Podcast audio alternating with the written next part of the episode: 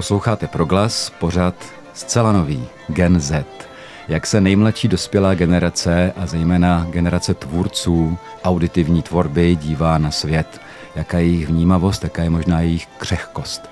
Tak to je téma tady tohoto pořadu.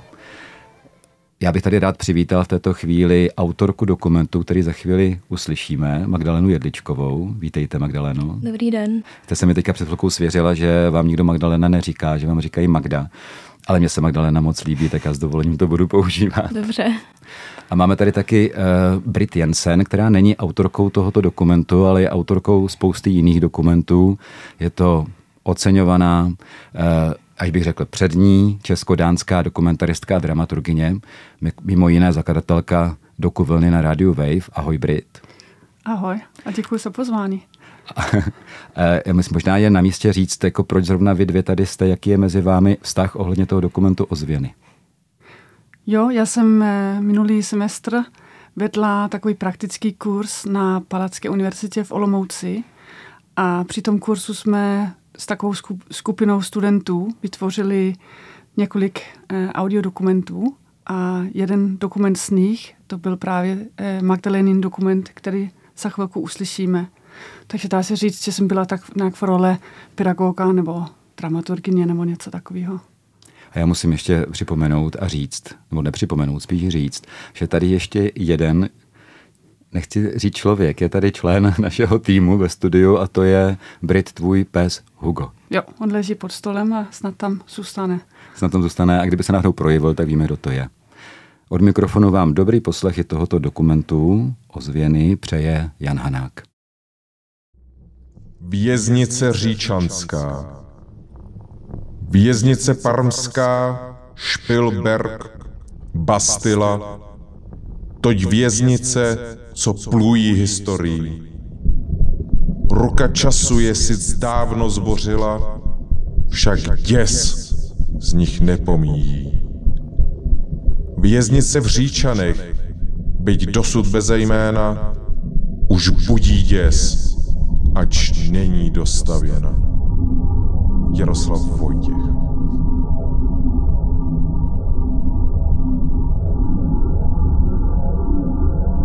Na opuštěných místech je něco fascinujícího.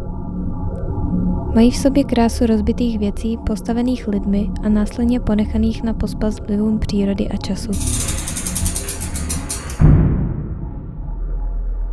Obsahují ozvěny dávno uplynulých událostí a lidí, kteří v nich pracovali a žili. Jak plyne čas, místa získávají nové znaky, jež naopak vypovídají o přítomnosti.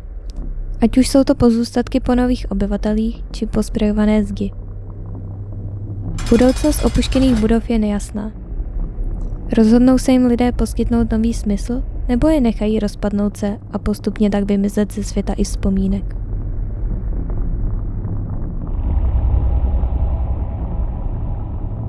Tenhle příběh má dvě části – Jedna začíná už rokem 1988, kdy se začala v Říčenech stavět sídliště pro vězeňské dozorce a spolu s nimi i věznice, která měla být největší ve střední Evropě.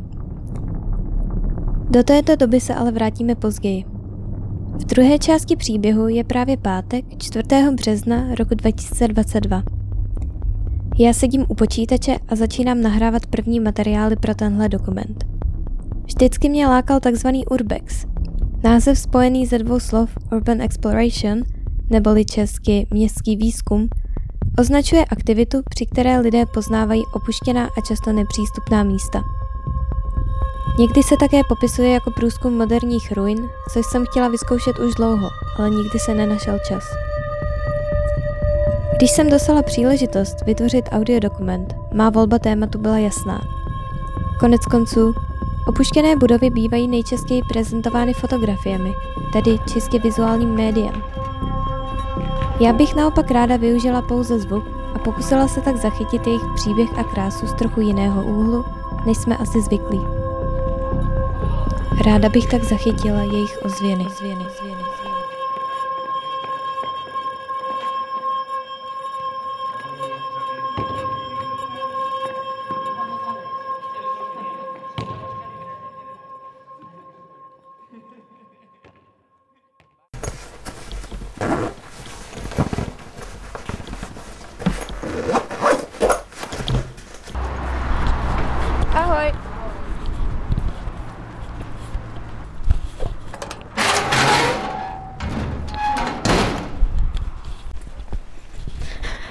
Momentálně 15. dubna, asi tři čtvrtě na pět.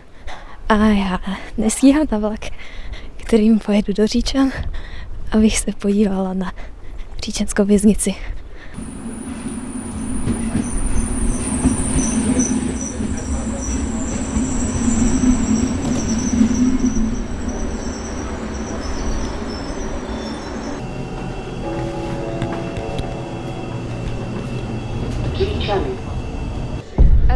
Teda doporučila někomu, třeba jako mě, kdo chce s tím urbexem začít?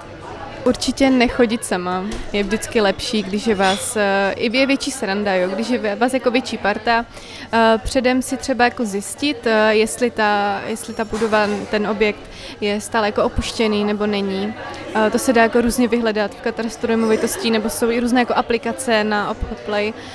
Jmenuje se to, myslím, opuštěné, opuštěné domy a, a různě jako dá se, nebo i, i obyčejné jako Google mapy jako hodně jako pomůžou, že tam už taky satelitní mapy nevidět, že tam je nějaký bagr nebo není, jestli se tam něco neděje, děje.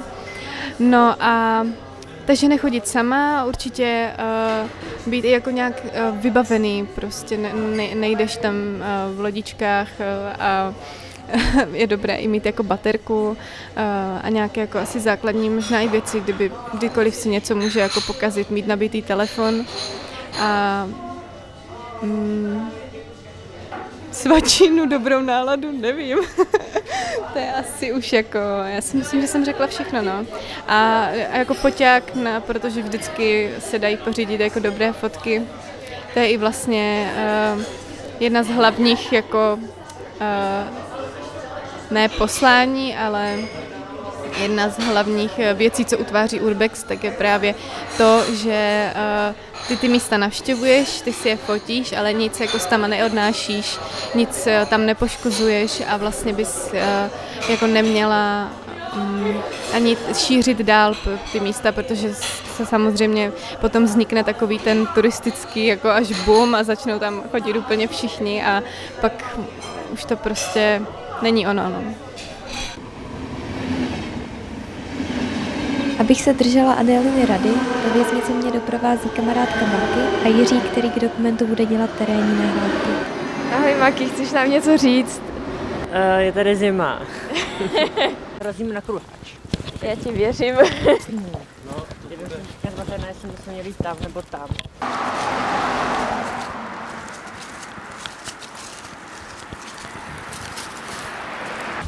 Komunisté stavěli velmi brutalistickou architekturu.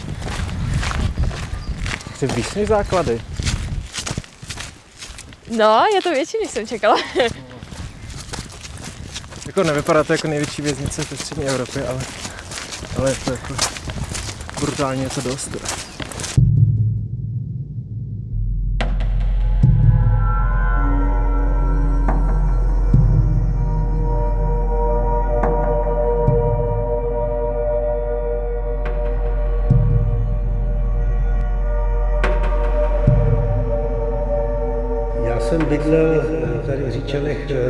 ulici na Vyhlídce. To byla taková jako polosamota, tam byly tři baráky do polí jenom a tam někdy v roce 88, 7, já si to nepamatuju přesně, najednou byly plány, to je na vrcholku kopce, skoro nejvyšší místo tady v Říčanech, že se tam budou stavět vlastně nějaký paneláky pětipatrový pro dozorce. Abych se dozvěděla o okolnostech, které obklopovaly výstavbu věznice, oslovila jsem Jana Jaromíra Jecha, iniciátora protestů proti věznici a později i starostu Říčan. Scházíme se v neděli 27. března v říčanském hotelu Pavilon. Restaurace je zcela prázdná a nikdo nás tak neruší, když se ptám, jak to celé vlastně začalo. Protože tady věznice v Říčanech byla, jo, stará, jak je, byla ta továrna interiér, dneska jsou tam ty nákupní střediska, Tesco a tak dále. No a to byla provizorní věznice a měli se tu stavět vlastně e, do byty pro dozorce, který budou potom sloužit na stálý věznici, která se měla stavět na tom, na té lokalitě e, Kolovratská. Takže my jsme s pár sousedama vlastně začali už někdy v tom roce 87, 8, asi 8 spíš, No, bylo to ještě před listopadem 89 jako brojit proti té výstavbě, že? tak jsme se různě dožadovali na Národním výboru, jestli by to nešlo změnit, že na vrcholku kopce nebude to hezký a tak dále. Věznice nás na první pohled uhrne svou rozlehlostí. Na internetu jsem viděla fotky, ale z nich jsem nabyla dojmu, že se jedná o jednu budovu, kde prakticky nic není. Skutečnost předčí moje očekávání ve všech směrech. Věznice má pět pater a půdorys ve tvaru písmene L, takže je prakticky rozdělena na dvě části, z nichž jedna je menší. Okolí nese jasné známky zanechaných prací. Procházíme kolem betonových panelů, které tu pracovníci nechali ležet. Ty už jsou povětšinou pokryty mechem. Kolem nich se u věznice povalují pneumatiky a dokonce i kolečko používané na stavbě. Trochu nezvykle vedle něj působí obyčejná dřevěná židle. Většina těchto věcí se nachází v poměrně hlubokém jezírku, které samovolně vzniklo kolem věznice. Voda zaplavila i celé přízemí, jako by si příroda brala své území zpět. To si vylezla po tomhle. To se trochu obávám, dobře. Do budovy se dostáváme po úzké kovové plošince, kterou tam asi někdo postavil právě pro tento účel. Ocitáme se v rozlehlém prostoru bez stěn. V podstatě jediné vybavení, pokud se to tak dá nazvat, jsou sloupy držící patro nad námi. Do něj se můžeme dostat po dvou různých schodištích, která jednotlivé částky spojují. Všechny sloupy i rozestavěné stěny nesou známky lidské přítomnosti. Nenajdeme snad jediný, který by na sobě neměl vysprejovaný nějaký nápis či obrázek. Věznice ale není pouze sbírka věcí minulých a zapomenutých. Z horního patra slyšíme hlasy dalších jejich návštěvníků.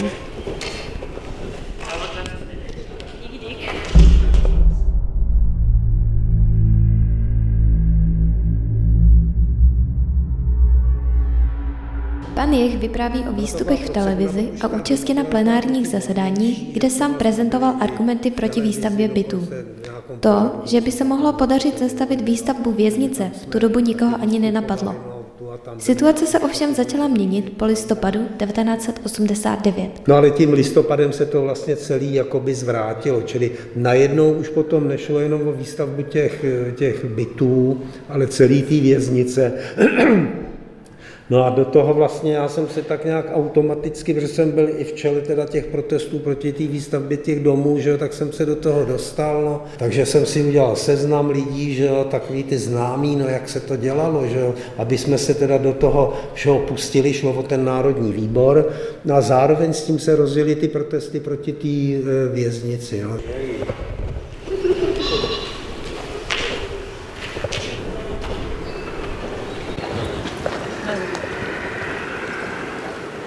Natáčíme dokument, chcete tam něco říct? Asi v pohodě. Nebo nechcete něco říct do dokumentu? My za vám můžeme dojít. Jestli nech, tady se mě ptá někdo, jestli nechcete do dokumentu něco říct. Tady někdo Jaký dokument? Děláme dokument o té věznici. My o, my o tom jako moc nevíme. V místě, kde se setkávají dvě části budovy, postává skupinka kluků ve věku kolem 17 let. Na podlaze stojí zatím neotevřené láhve s pivem.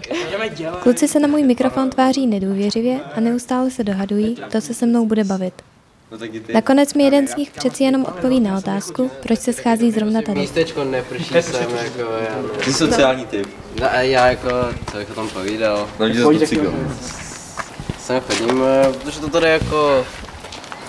prostě dobrý, jako. A v čem je to dobrý, jako? V čem je to lepší než někde jinde?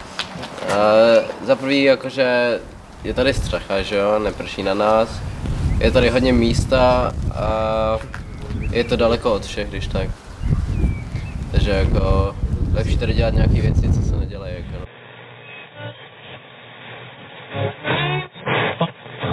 no. Zvláštní zpravodaj OF se při všeobecné diskuzi nad územním plánem pídil ze všeho nejdříve po názorech na výstavbu věznice. Zaznamenal následující odpovědi spoluobčanů. E, Jako člen SMB, tedy strany mlčenlivé většiny, bych se nerad k věci vyjadřoval. Ale na moje slova dojde. Trochu pozdě, nicméně před, zjišťujeme, že jsme nechali naše město na pospas, ať ho drtí kdo chce. Vůči cizím zájmům jsme byli moc velký kavalíři. Možná to byl i Slavoman, kterému býval hostejně, odkud přichází potlesk. Za chyby se platí, ale jen hlupáci se z nich nepoučí. Kdo tu stavbu postaví, ten se do ní posadí. Je už naší povaze dělat si legraci i z nepříjemných věcí. Lépe se zdolávají. Ale v případě zrušení výstavby věznice bychom měli být i tvrdohlavější. Zatím jsme stále neprotili začarovaný kruh úřednické obrany, o naší věci ještě v Dubnu rozhodovali na ministerstvu spravedlnosti stále stejní lidé, opakující dokola stejná slova. Pohne věcí demonstrace?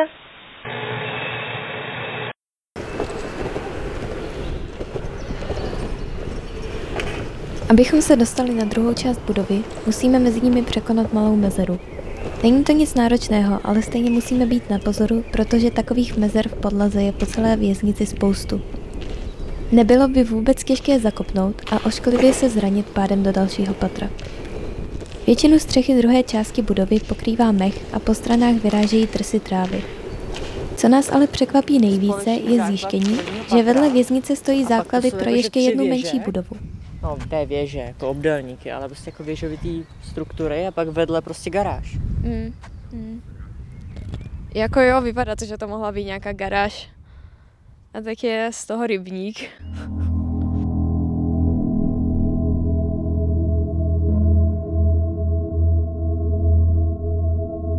Takže, eh, ale jako masivní, masivní ty protesty, nepamatuju si, jestli to už bylo i v tom. Protesty se tentokrát rozjeli naplno, ale pouze výjít do ulic nestačilo. Pan Jech, který se přirozeně dostal do čela dění, sepsal studii zabývající se argumenty proti stavbě věznice. Pro příklad uvádí vysoké náklady, ale i třeba umístění. U města, kde žila spíše vzdělaná vrstva obyvatel, bylo méně pravděpodobné, že by si našli práci jako dozorci. Ona ta věznice taky původně měla být věznice a k tomu měl být, měla být postavená továrna, kde se měly dělat automobily, snad nějaký ty pragovky nebo něco. Čili ty vězni by bydleli v té věznici, chodili by vždycky přes den pracovat do té továrny a naspátek, že jo. S touto studií potom oslovoval různé politické osobnosti, které mohly situaci ovlivnit. Zmiňuje mimo jiné Michala Kocába, hudebníka a politika, Petra Pidharta, bývalého předsedu vlády, ale i současného prezidenta Miloše Zemana. Volal jsem mu domů, on bydle s maminkou, že jo, maminka vždycky volá, Milošku, máš tady toho pána z Říčan, že jo. No a jako, e, jako třeba ten Zeman, že jo, řekl, že to je velice dobře napsaný, že to má hlavu a patu, jo, že to má hlavu a patu proto, aby ta věznice e, tady nestála.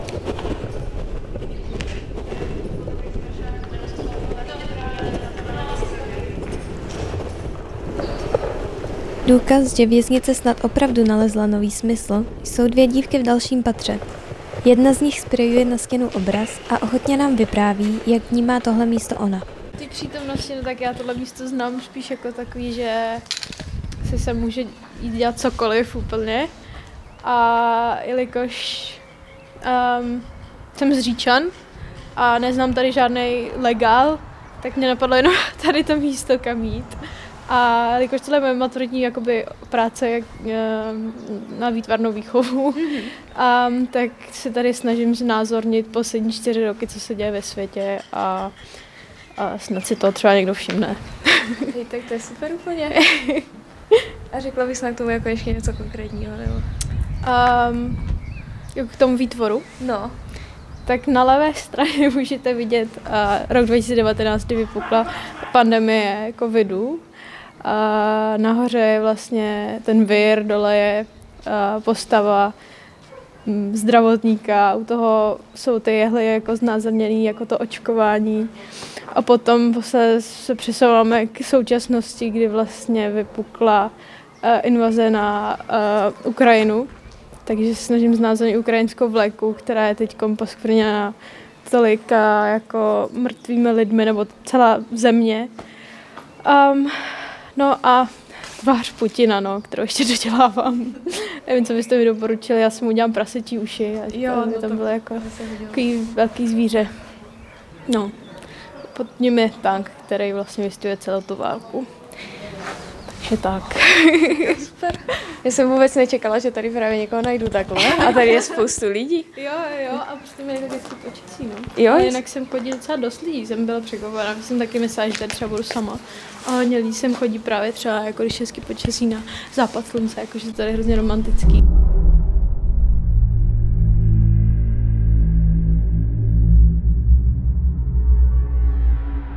Rozpoutali jsme to po všech frontách, od těch masivních eh, protestů po ulici, že jsme prostě tady po té černokostelecký hlavní, že tak byla i zastavená doprava, televize jezdila, pochody se dělaly na tu, na tu kolovratskou, před ten úřad vlády, no až se to podařilo a věznice se přestala stavět. No.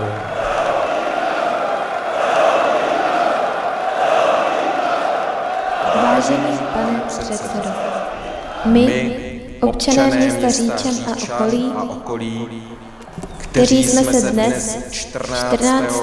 března 1990 schromáždili na protestní demonstraci, vás naléhavě žádáme, abyste se zasadil o zrušení vládou sledované stavby vězeňského komplexu v našem městě.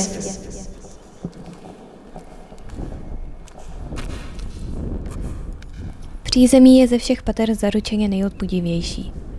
Podlahu pokrývá několik centimetrů kalné vody, ve které se povalují nejrůznější odpadky. Po celý podlaze, no skoro po celý, tak jsou řasy, které se tak jako vznášejí v té vodě z podlahy a mezi tím se tak jako plavou plaví plastový a dřevěný bord.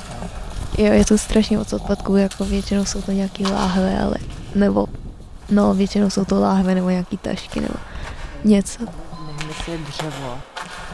Přízemí má také jako jediné stěny, díky nimž prostoru panuje šero a celá scéna tak dostává ještě pochmurnější nádech.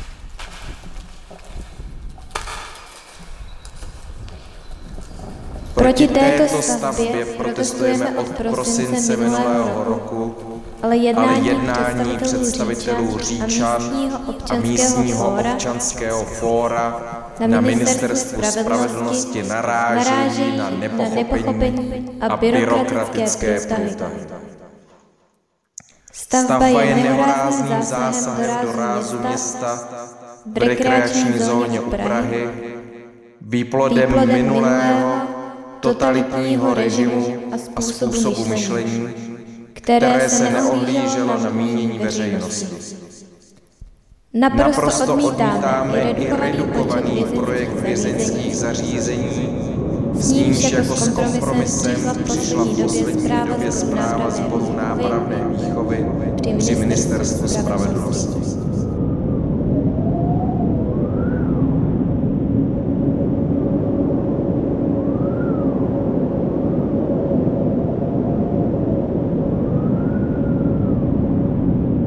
Můžeme říct, teďka nahrávám. Jsme úplně nahoře, takže máme rozhled. Hodně tady Po fouká. celém okolí, hodně tady fouká, je nám strašná zima, strašná zima. Ale Tady vedle je vlastně hnedka betonárka a co by se pak jako mohlo zjistit, co by se mohli zjistit je, jestli tu betonárku postavili jako separátní věc nebo kvůli té věznici. Aby měla dost betonu. no, a co máme na druhé straně? Na jedné straně máme pole, Tam už je Praha. Tam už je, tam je hranice s Prahou, takže už jsme u Prahy úplně. A na jedné straně je město, železnice, myslím, že tamhle je železnice vzadu. Jo, je tam. A z druhé strany máme, já nevím, co to je, tam se můžeme podívat. Ty hangár. Jo, to vypadá jak nějaký hangár, no. A elektrické vedení. Ježíš, mě fakt zima. Jen umrznou ruce. a jdeme dolů. Ty kráso, já asi zmrznu.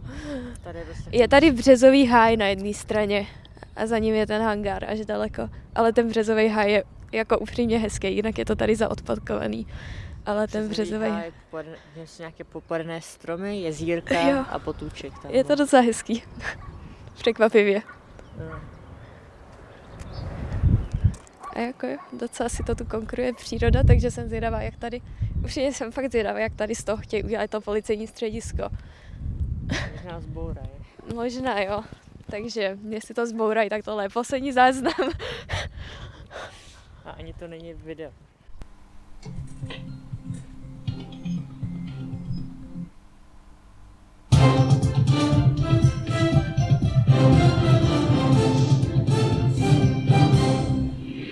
Přeplněné české věznice, jejich kapacita nestačí a výstavbě nových sebrání města v jejich blízkosti by měly stát i za tu cenu, že u nich pak dlouhá léta stojí nedostavěná torza, jako třeba u Říčan.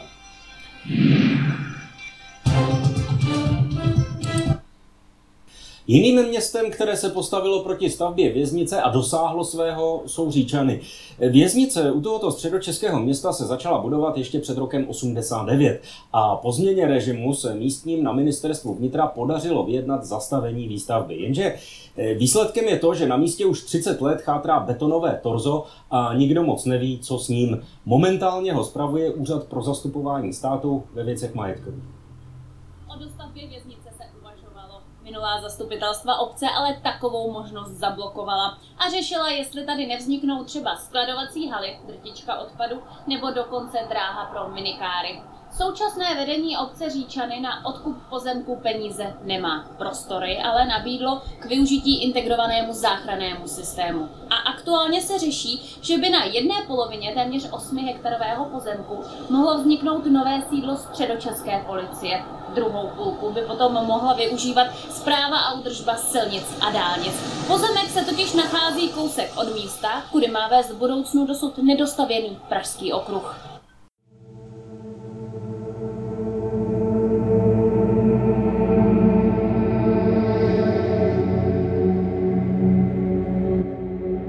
V roce 2018 se objevily zprávy o tom, že by areál věznice mohl připadnout středočeské policii. V roce 2020 ředitel policie Václav Kučera v Říčanském kuríru potvrdil, že se stali majiteli pozemku. Centrum středočeské policie je, myslím, skvělý nápad pro využití pozemku, který ležel dlouhá léta ladem. Komentuje přípravy projektu starosta Vladimír Kořen. Pro kontext zmiňuje sérii vloupání do rodinných domů a problém bezpečnosti, se kterým by výstavba krajského centra mimo Prahu mohla pomoci. Současná studie počítá s pěti budovami, včetně parkovacího domu. Součástí budou i tělocvična s venkovním hřištěm, ubytovna a jídelna. Stavba policejního ředitelství by měla výjít na 1,9 miliardy korun a stavět by se mohlo začít už v roce 2022. Do roku 2025 by mělo být hotovo. Ty už to nahrává? Teď jo. No, tak je, že říkal jsem teda, že mě to, že to asi jako naplnilo to, co jsem si představoval a něčem, nebo co mě tady asi nejvíc jako zaujalo nebo překvapilo a zaujalo, je to, jak moc už tady prostupuje nějak jako ta městská příroda, no jak prostě tady interaguje teda uh, příroda s tím opuštěným barákem. Vlastně tam dole, že je to celý zatopený, jsou tady vlastně nějaký ptáci, zvířata a pomalu to obydlou i nějaký rostliny a podobně. A to mi na tom přijde hrozně zajímavé. To prostě nějaké polikátu opuštěno prostě bude. Eh, já jsem musel vidět, co čekat a prostě uchvátilo jednak, jak je to obrovský a pak prostě taky celkové to prostředí. Eh, dost, dost mě zaujaly rostliny, které prostě rostou z betonu v šestém patře a nejen tráva a mech, ale i třeba jako malý stromky. Ale teď postupně už je mi jednak stále větší zima a taky jsem nervózní z těch výšek a děr všude okolo, takže nervozita začíná přebíjet. Napsala jsem e-mail tiskovým mluvčím středočeské policie, abych zjistila, jak probíhají přípravy, ale odpovědi jsem se nedočkala. Z posledních zpráv to ovšem vypadá na definitivní rozhodnutí. Na místě, kde měli původně přebývat vězni, budou sídlit policisté. V novinách i ve zprávách popisují torzo věznice podobným způsobem. Základy budovy jenom chátrají a blokují pozemek, na kterém by mohlo stát něco užitečnějšího. Ale věznice se za ta léta stala ničím víc. Prostorem pro seberealizaci, prostorem, kde se schází lidé se svými kamarády, prostorem, kam chodí zamilované páry sledovat západ slunce. Nezískala si tím alespoň nějakou hodnotu?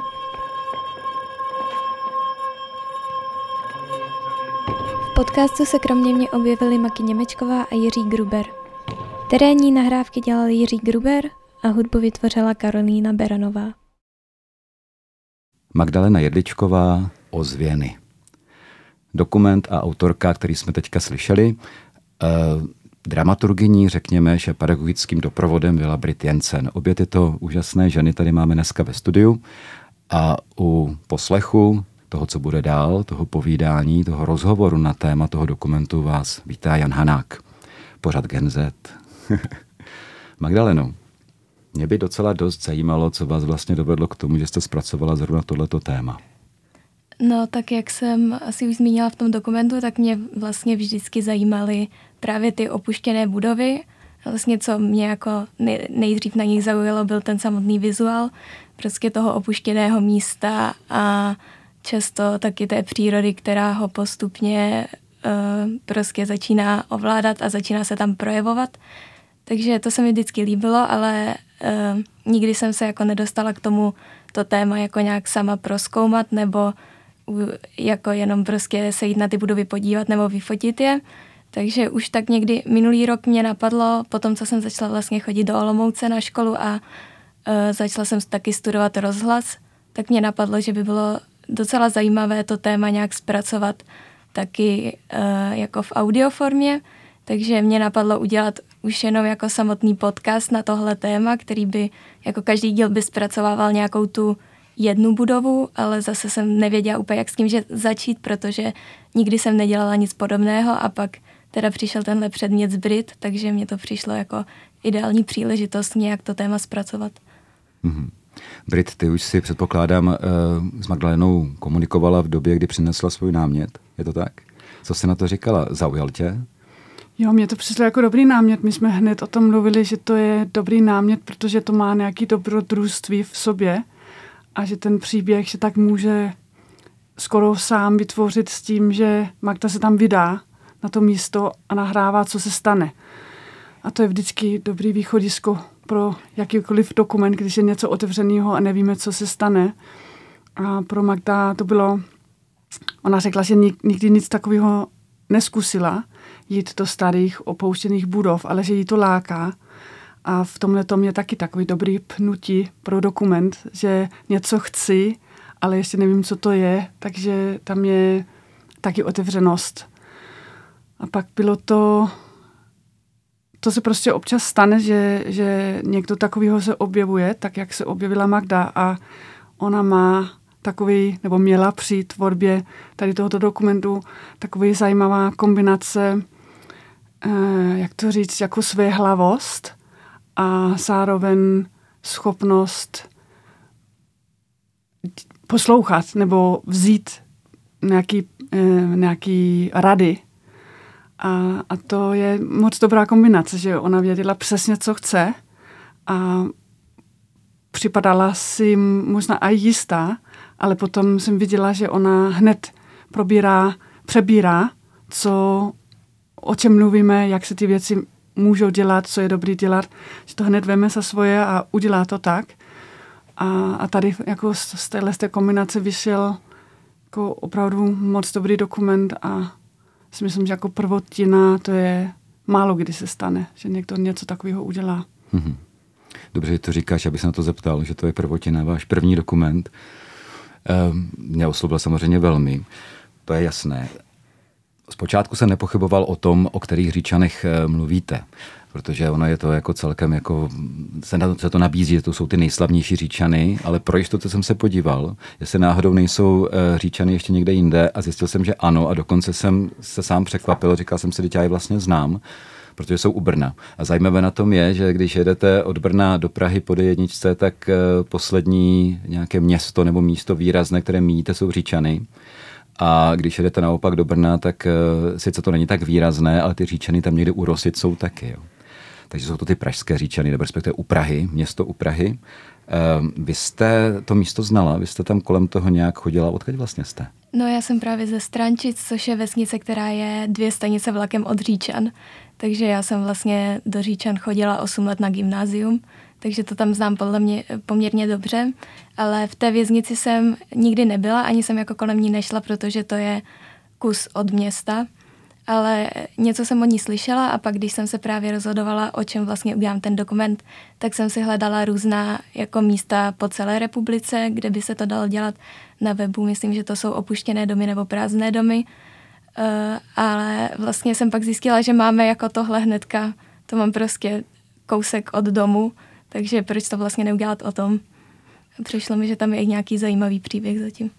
No, jako je mi to asi celkem jasné, protože já když jsem se samozřejmě díval do Google a díval jsem se i na to, jak ta věznice vypadá, tak on je to nedostavěný. To, co nejvíc vidět, je takový několika patrový betonový skelet, který je skutečně nějak jako nezajímavý a ani neříká na první pohled, že toto je věznice. Že už ten příběh, že to je věznice, která se začala stavět, měla být největší u nás a nikdy dostavěna nebyla, tak to už je příběh. Takže vás chytl ten příběh, ne ten beton.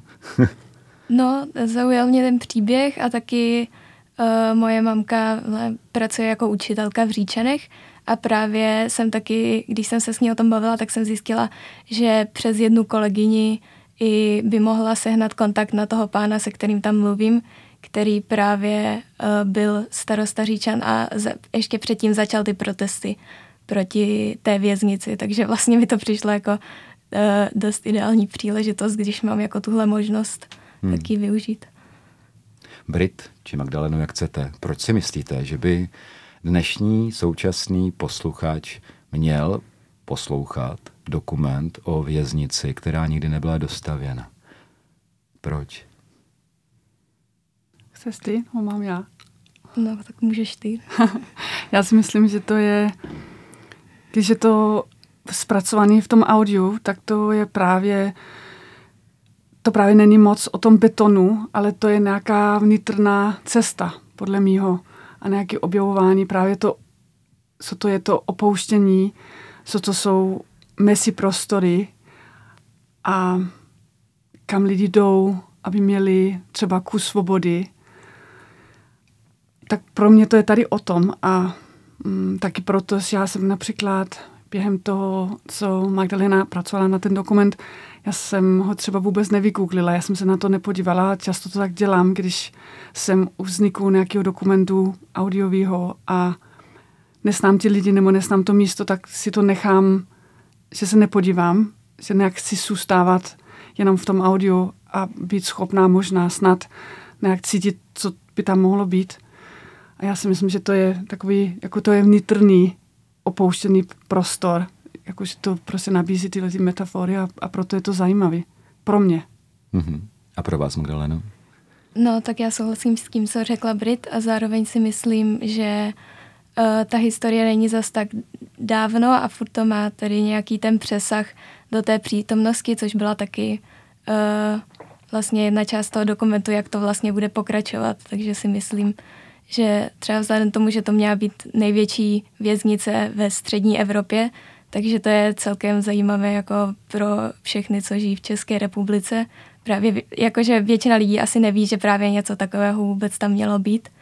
Takže mně přijde už jenom zajímavá ta historie a jak to je teď a jak to bude dál, jestli z toho doopravdy vznikne to středisko pro středočeskou policii nebo co se z toho vyvine. No mně přijde pěkné, jako co na mě, eh, jak na mě promlouvá na první dobrou věznice velikánská, která nikdy nebyla dostavěna, tak já jsem takový životní optimista, říkám si třeba to, že nebude potřeba, jo? že třeba lidi nebudou zavíraní, nebo zbytečně, nebo prostě nebudou tolik hřešit a dělat různé zločiny. Jo?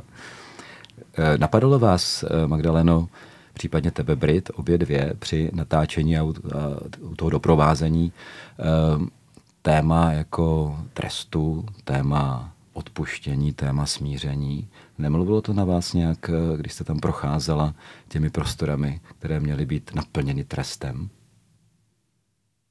Mně to připadá, že to je nejvíc zajímavé to, že z prostoru, kde měli lidi být zavíraný a omezený, tak místo toho je tam místo pro nějakou svobodu, který lidi tam nacházejí a mají pocit, že nemůžou nacházet jen tak někdy jinde. A, a tady, tady tahle ta úroveň, nebo ten protiklad mezi tou svobodou a nesvobodou, mě připadá velmi zajímavý, stejně jak mě připadá zajímavý, že důvodem, proč vznikalo takové místo svobody, je proto, že místní lidi nechtěli mít věznice, protože to je mm, eh, spojený s nějakým eh, jako jak se to jmenuje, jako špatným pocitem eh, stigmata, jo, že to je spojený s stigmatem hmm. a že to vlastně je mm, jako většinová společnost, její odpor vůči nějakým lidem, který nějak parali ven z těch jako parametr. Hmm. A ty parametry předpokládám, že třeba tenkrát mohly být ještě užší. Takže i to mě připadá jako zajímavý. Prostě, že to je, na tom je ten dokument mi připadá tak strašně hezký. Nejenom ten, ten, ale dokument vůbec. Že to je přesně to, že nějaká skutečnost nám dává takovéhle souvislosti, které bychom třeba sami nemohli vymyslet, anebo kdybychom je vymysleli, tak by, bychom si řekli, mm, to je trošku moc, to, to takhle hmm. hmm. jako říct, že vě, věznice je místo svoboda a že z pocitu, že nechceme lidi, kteří jsou, se vymykají naše očekávání řádného občana, tak místo toho máme ten prostor pro, pro něco, co přesně není to, co očekávám, že tam můžeme namalovat grafity nebo jít na tajnou rande a tak, tak tyhle, tyhle ty úrovni v tom mě nejvíc napadaly. Mm-hmm. No, ono bylo zajímavé, Magdaleno, že e, vy jste se tam vlastně dostal, to jsou ty reportážní, nejvíc reportážní části toho dokumentu, že jste tam šla v rámci něčeho, čemu se říká urbex, teda takové to v podstatě trochu vloupávání se do těch e, prostorů zavřených, a což taky vlastně v tom úzkém výkladu e, není úplně zákonné. E, Neuvažovala jste o tom, že vás někdo chytne za límec a teď řekne, ty tady zůstanete, zůstaneš tady na deset let, nebo nevím na jak dlouho, protože, protože jste se dopustila nezákonného jednání. No právě ani on tohle nebyl zas tak úplně urbex, protože jako tady to prostě není nějaký soukromý pozemek a není to prostě uzavřená nějaká budova, kam bych se musela vloupat, takže toho jsem se teda nebála. Uh, spíš jako u toho urbexu bývá taky jako trochu nebezpečné, že tam se může kdykoliv něco propadnout a tak, takže hmm.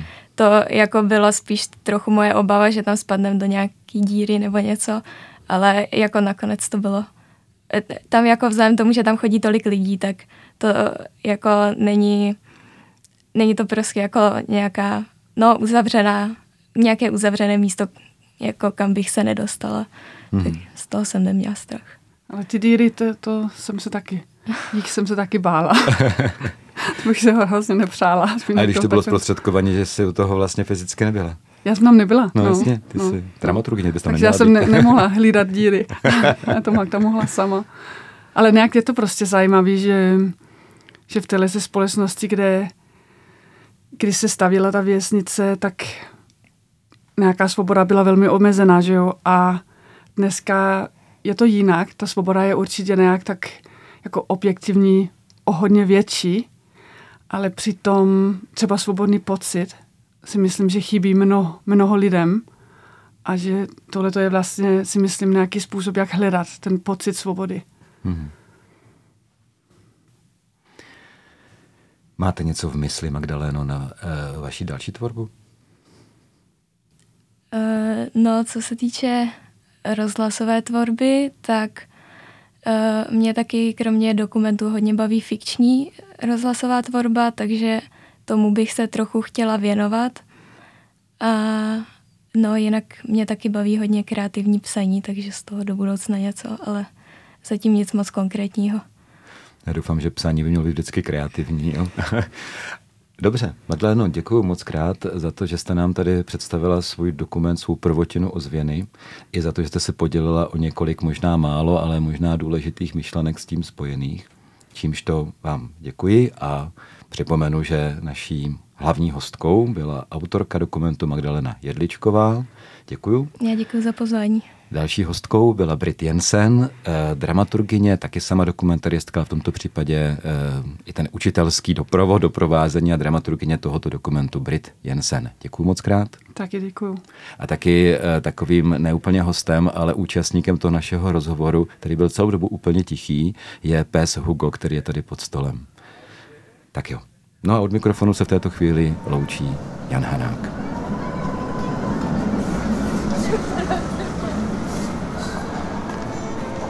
Je to marketingový tah? Je. generace Z. Ale přesto. Generace nejmladších dospělých bez pochyby není jednolitá, přesto je tou, která začíná utvářet náš svět, ať se to někomu líbí či ne. Týdeník Gen Z přináší jejich pohled s jejich vnímavostí, citlivostí a snad i křehkostí. Studentský dokument či reportáž a debata s tvůrci. To je Gen Z. V pondělí v 10 večer, ve čtvrtek po páté a samozřejmě na webu a v podcastových aplikacích. Nesouhlasíte? Nemusíte. Jen poslouchejte. Ať víte.